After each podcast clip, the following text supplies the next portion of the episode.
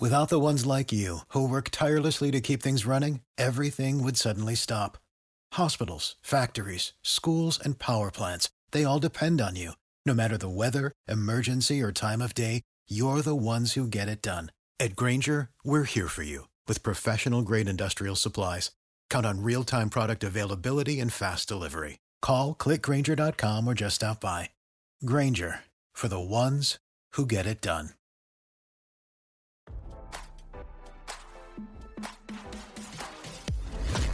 Why scroll your feed when you can get the latest celeb news with your eyes closed? Here's fresh intelligence first to start your day. Donald Trump called out the guy on Fox News, Governor Chris Sununu, even though the anti-Trump Republican said he would vote for him over Democrat Joe Biden, radar online dot com has learned. Trump aired his grievances in typical fashion, a Truth Social rant, on Monday morning, which marked the start of the Republican presidential primary.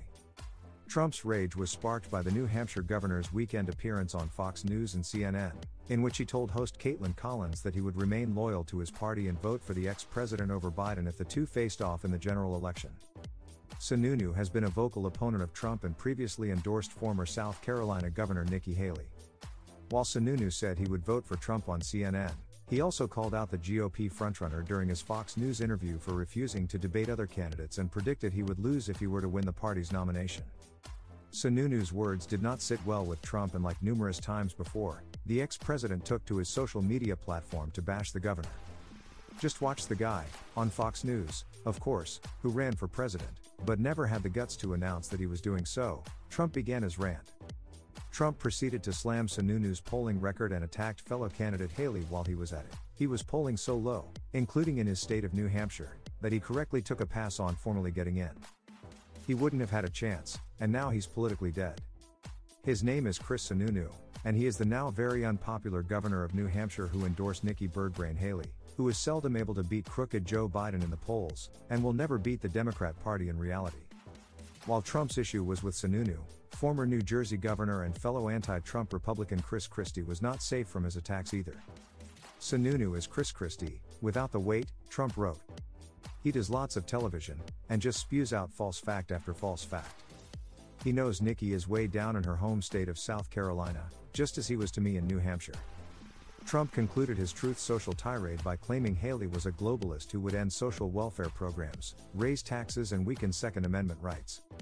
She is an unwanted globalist who is weak on the border, and will always be willing to obliterate Social Security and Medicare, while at the same time raising your taxes and endangering you already under siege Second Amendment.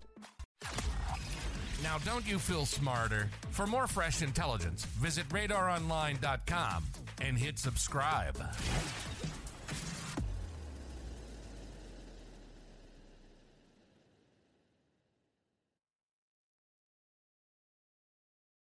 Without the ones like you, who work tirelessly to keep things running, everything would suddenly stop.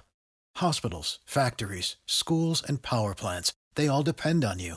No matter the weather, emergency, or time of day, you're the ones who get it done. At Grainger, we're here for you, with professional-grade industrial supplies. Count on real-time product availability and fast delivery. Call, click grainger dot com or just stop by. Grainger, for the ones who get it done.